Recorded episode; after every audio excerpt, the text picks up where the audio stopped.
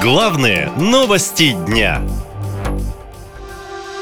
Очередная подстава Пекина. Китай уволил министра обороны за военные поставки в Россию. 65-летний Ли Шанфу, считавшийся личным протеже Си Цзиньпина, занял пост министра обороны в марте этого года. Для своего первого рабочего визита в апреле он выбрал именно Москву. Тогда, во время встречи, Владимир Путин говорил о крепкой российско-китайской дружбе.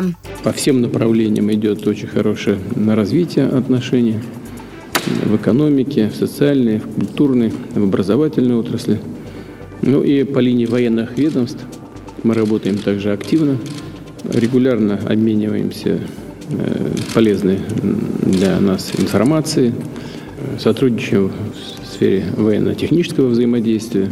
И вот в какой-то момент журналисты заметили, что министр обороны Китая перестал появляться на публике. Последний раз его видели 29 августа на форуме в Пекине. И только сейчас, спустя два месяца, государственное телевидение Китая сообщило, что министра отправили в отставку. Решение об отстранении от должности одобрил лично Си Цзиньпин. Это может быть связано как раз с тесным сотрудничеством китайского министра с Москвой, пишет в своем телеграм-канале политолог Сергей Савенков.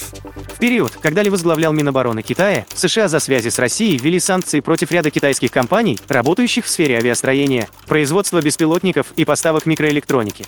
Также ограничения были наложены на китайскую компанию, которая, по версии американских властей, передавала спутниковые снимки украинских позиций Вагнеру. По нашим данным, его как раз таки и отстранили из-за нарушений с военной техникой, он под следствием. В середине сентября западные СМИ со ссылкой на китайских чиновников тоже сообщали о том, что Ли под следствием, а вместе с ним еще 8 подчиненных. До этого Китай как раз прекратил поставки дронов в Россию за обвинение Вашингтона, тогда, как писали военкоры, в зоне СВО начался огромный дефицит беспилотников. Сменой министра обороны и введением экспортного контроля за беспилотниками Китай пытается договориться с США, уверен политолог Рамис Yunus. Они как раз-таки на самом деле э, сегодня понимают, что от их э, зависит многое сегодня в этом мире.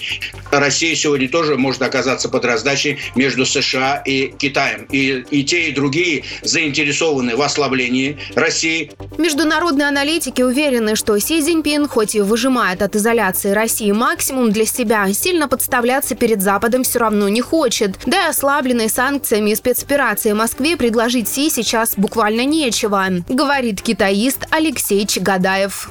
Пока Россия не смогла продать позицию «помоги нам, и ты получишь взамен что?» Что получит Китай взамен на то, что Китай поможет и этим рискует себя подставить под э, мировые санкции, в том числе экономические. Пока нет такого лота, который бы Российская Федерация могла предложить Китаю.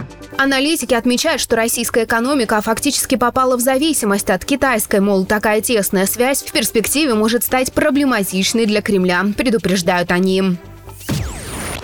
Наша лента. Веселим, сообщаем, удивляем.